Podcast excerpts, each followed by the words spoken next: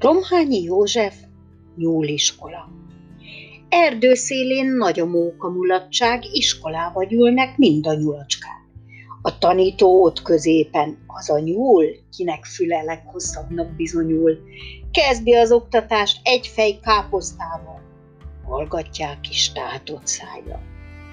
Az egymás tapasztó tápasztó levelek képezte káposzta letépet levelein belül tapasztalt betétet, mely a kopasztott káposzta törzse, úgy hívják, hogy torzsa. Ha most a torzsára sorjában visszatapasztjuk a letépett táposzta káposzta leveleket a tapasztalt rendben, akkor szakasztott helyesen, fejesen szerkesztett káposztát képeztünk. Ez a lecke. Megértettük? kérdezte a nyúltanár. Bólogattak a nebulók, hisz mindegyik unta már.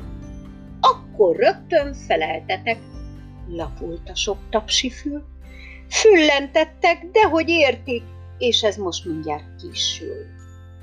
Nos, felejte, nyuszi gyuszi, állj két lábra, svázolt hát, mi történik, ha ízekre bontasz egy fejkáposztát.